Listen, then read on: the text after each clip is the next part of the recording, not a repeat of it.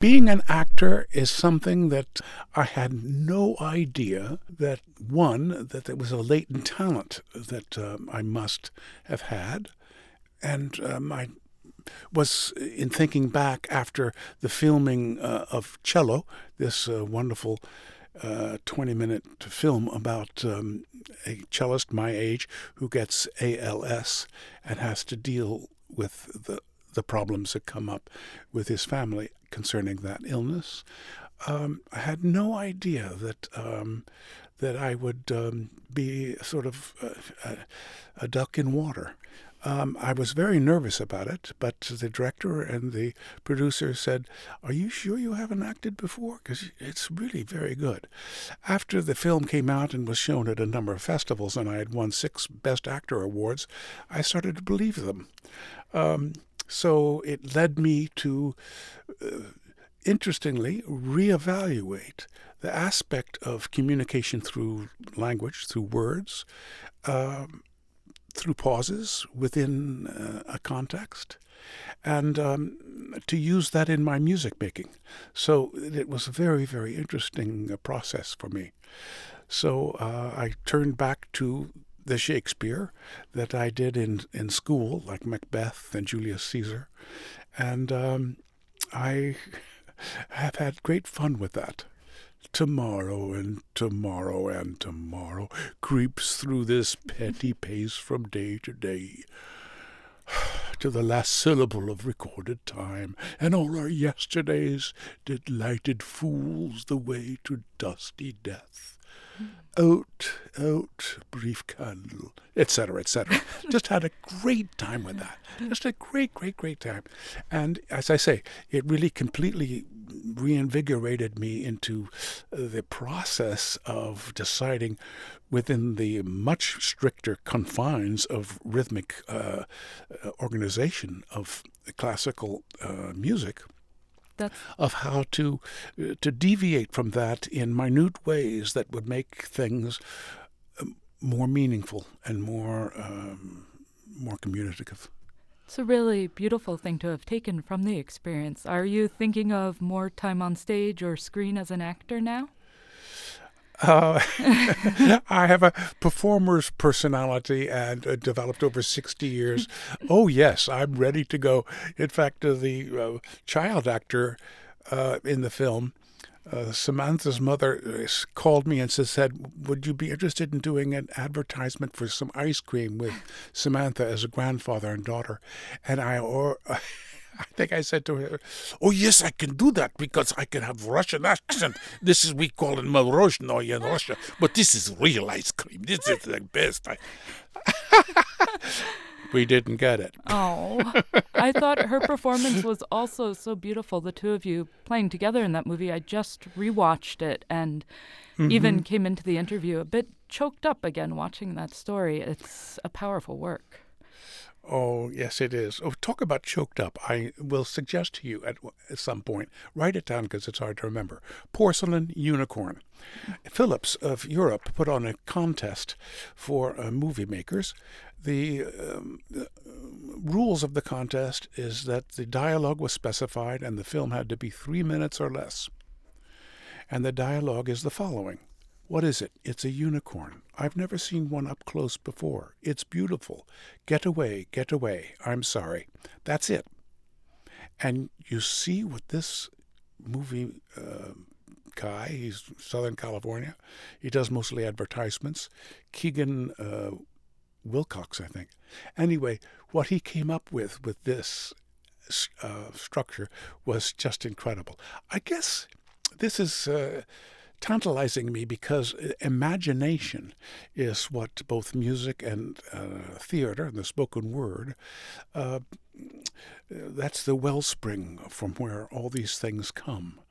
And um, what i love in my teaching is that i uh, i can use imaginary uh, games and uh, and situations to get a student to, to understand that it's that process beyond just being able to play an instrument um, that can make their music making come alive and be uh, be more vital. I like to say to students, if you can make the cello seem to the listener that it needs to take a breath, then it's alive. And if you don't, it's beautiful playing, but it's it's not alive and it's not human. So uh, these are the things that um, the acting experience and my uh, uh, my 60 year career has contributed to really wanting to do so much more. I'm setting up a uh, online uh, Skype or FaceTime uh, teaching system with a very sophisticated fast connection uh, so that there can be really a good uh, dialogue with people who were not in the city of Los Angeles but f- from all over the world. And that's just uh, getting uh, organized right now and I'm very excited about it. So it's um, it's it's part of my life every day is music and how it can touch the soul and move you um, and inspire you and uh, and kick your imagination into a new place. I love that. That's wonderful. And that is with the movie, noticing as I was watching it again that there's so much story in a way, so much is implied, but it's captured in just a few minutes of time. It actually does feel a little bit like a piece of music that establishes a theme and you build so much of it in your mind as you're watching this experience. Mona, that's a very good point. I think that's one of the things that um, I just naturally uh, had developed through my music making. So, in a certain respect, that's absolutely the same process, really, is um, for every facial expression, for every pause, for every uh, body movement. Uh, you have uh, you have the knowledge that it's going to be communicating something that um, is, can be very visceral. And um, so one just uh, naturally gravitates to that. The idea that it was in high school of uh, just repeating the lines. Um, uh, I learned from my father. It was really the only lesson I had from the great Mack Harrell that um, that uh, I went to him and said, "Dad, I have trouble memorizing uh, Antony's uh, speech uh, in Caesar, friends, Romans, countrymen, lend me your ears, I come to bury Caesar, etc. And um, I started rattling it off like that. He said, no, son, it'll be much easier for you to remember what comes next and what it is if you really get into it. And then he went, Friends, Romans, countrymen, lend me your ears. And I jumped back and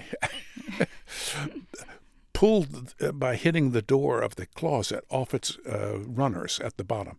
Yeah, I was just so dumbstruck with that, but it, it stayed with me. I realized that sometimes we want to communicate something that uh, just has to go beyond what is the accepted norm of uh, everything in place, uh, like the old photographs of Lady Miss Clairol, you know, the long blonde, uh, slightly soft camera look of uh, vapid expression. Um, we want to get away from that and make it come alive. And for the putting together of the movie, were you involved as any of the writing or the deciding of the shots were happen, or and you know what portraying a musician at work looked like, or did you just come into the script and have to do the acting part of it? Yeah, the script went through many, many rewrites uh, by the uh, the director who who wrote the original script.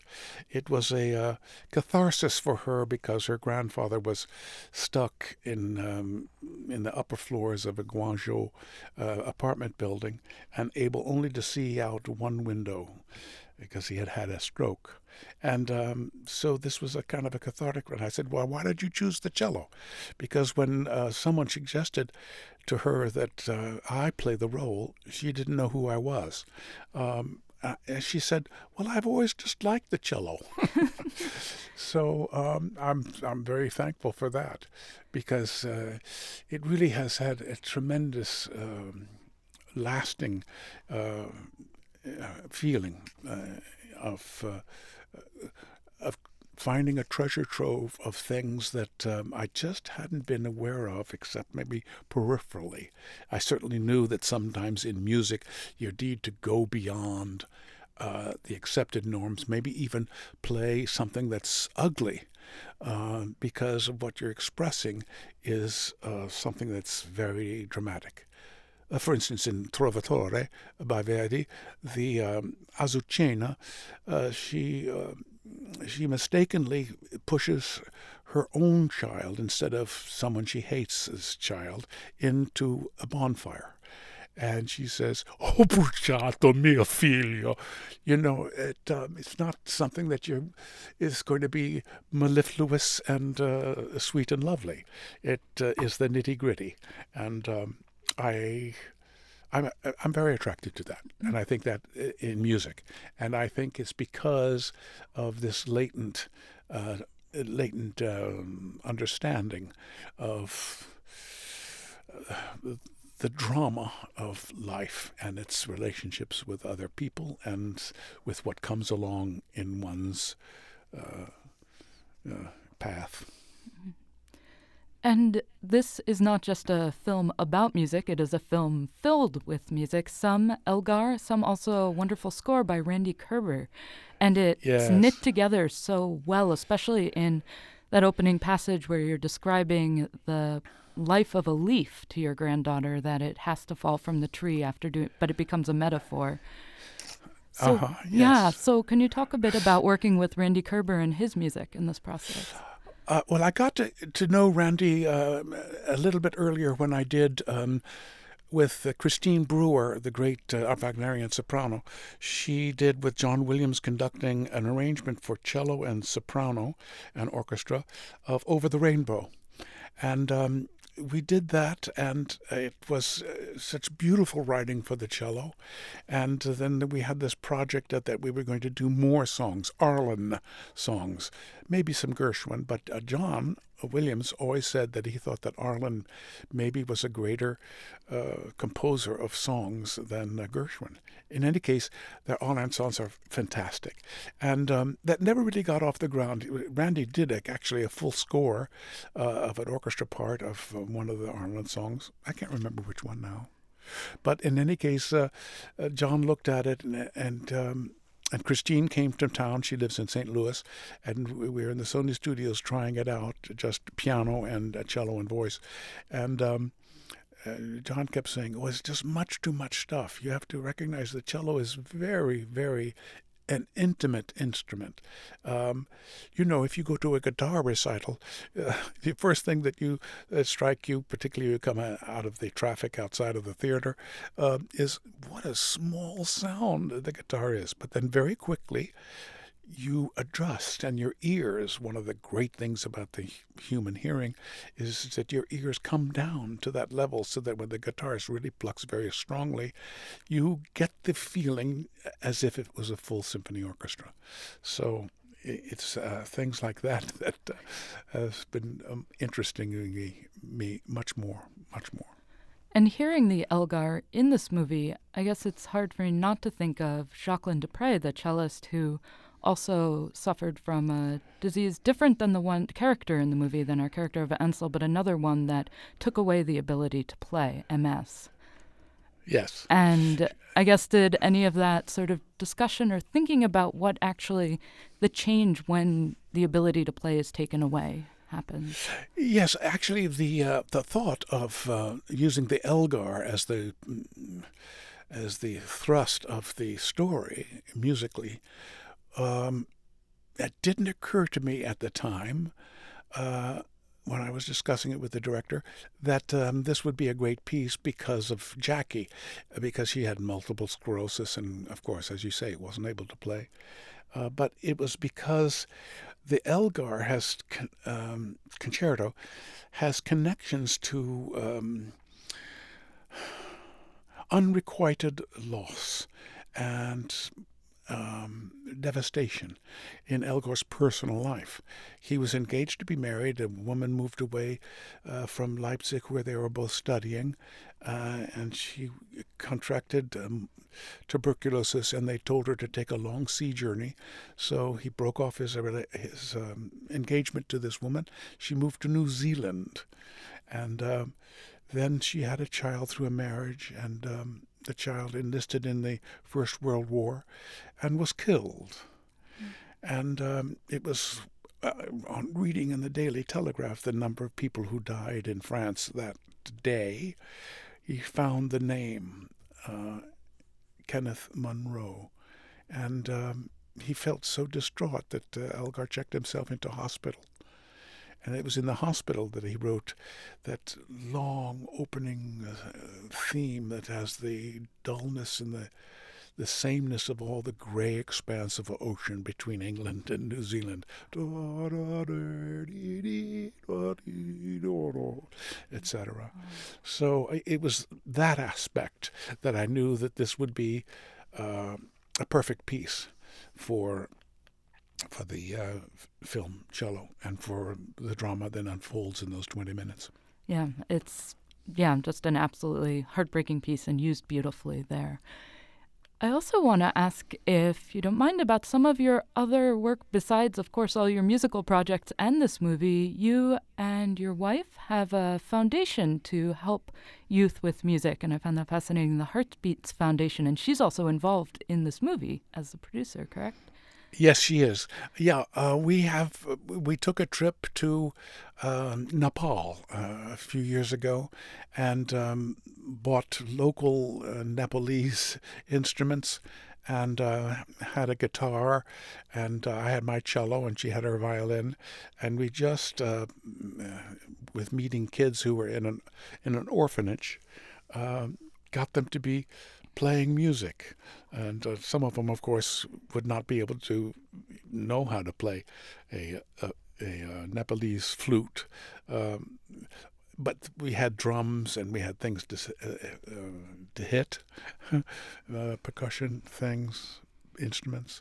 And um, the, uh, the minder of the, uh, of the orphanage was absolutely amazed with how just a few days of making music a lot together, um, how their mood and their their spirits were uplifted, and that's uh, what why we uh, formed this uh, organization because uh, it's something like um, it's in the millions of children under the age of 17 are living in war torn or incredible poverty.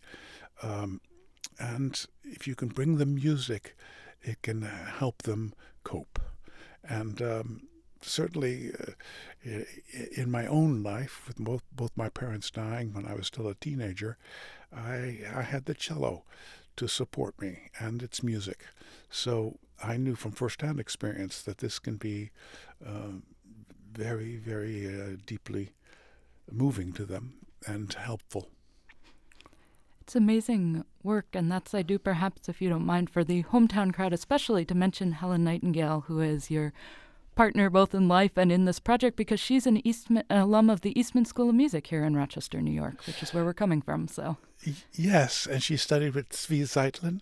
I traveled all the way from New York to once to hear Zvi play the Schoenberg Concerto with the Los Angeles Philharmonic many, many, many, many years ago, and. Um, I had a wonderful friendship with him, but I had no idea that uh, Helen had studied with him until I met her when she was already in the Louisville Orchestra um, as associate concertmaster when I was there to perform with the orchestra. And then, in the few minutes we have left, in addition to the movie and all the other work we've mentioned, what are some of the things you're most excited to be playing right now?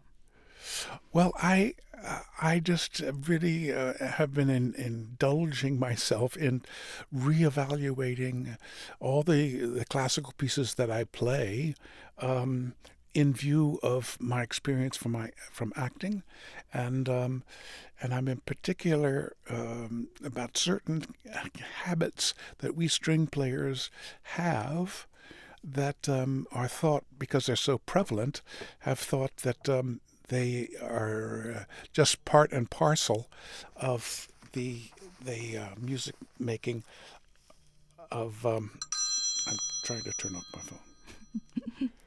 so sorry. I thought It's it okay. was off. For instance, um, string players like to uh, speed up the bow a little bit right before the last half inch, before a bow changed back to the other direction, to make it a smoother change. But they go things like dee dee oh, dee dee oh, oh. They sort of speed it up so the sound jumps out a little bit. Another is to not vibrate certain notes because it's not convenient for the hand. For instance, uh, uh, if I, I- take a, another uh, example of the Swan by Saint-Saëns.